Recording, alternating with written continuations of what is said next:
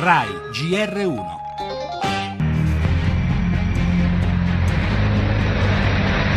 Si intensifica l'intervento militare francese contro l'ISIS dalla portaerei Charles de Gaulle. Sono partite le prime missioni per bombardare le postazioni del califfato in Iraq. Fonti di stampa arabe parlano anche di truppe di terra russe in Siria.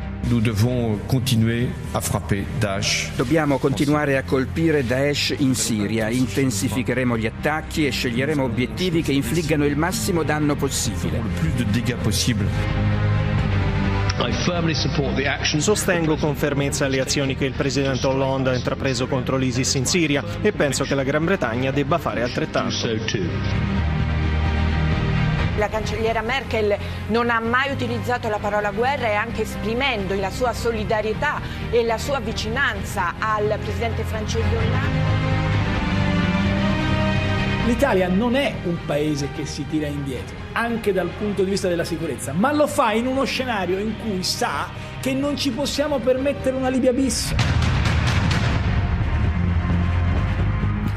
I venti di guerra dall'Europa alla Siria e all'Iraq da oggi soffiano più forti. I caccia francesi cominciano a decollare direttamente da una portaerei nel Mediterraneo. Hollande e Cameron rendono omaggio alle vittime del Bataclan e insieme suggellano un sodalizio che promette lotta senza sosta e con tutti i mezzi contro l'ISIS.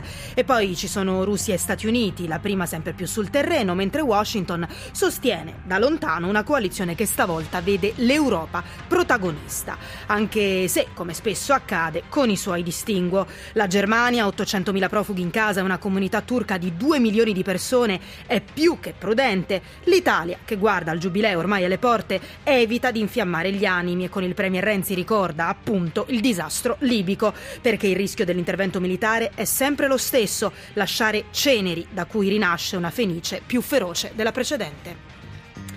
Intanto proseguono le indagini sugli attacchi a Parigi, trovata nei rifiuti una cintura esplosiva ed è ancora allerta a Bruxelles. La città resterà blindata anche oggi, mentre da ieri a Roma è operativo il piano sicurezza.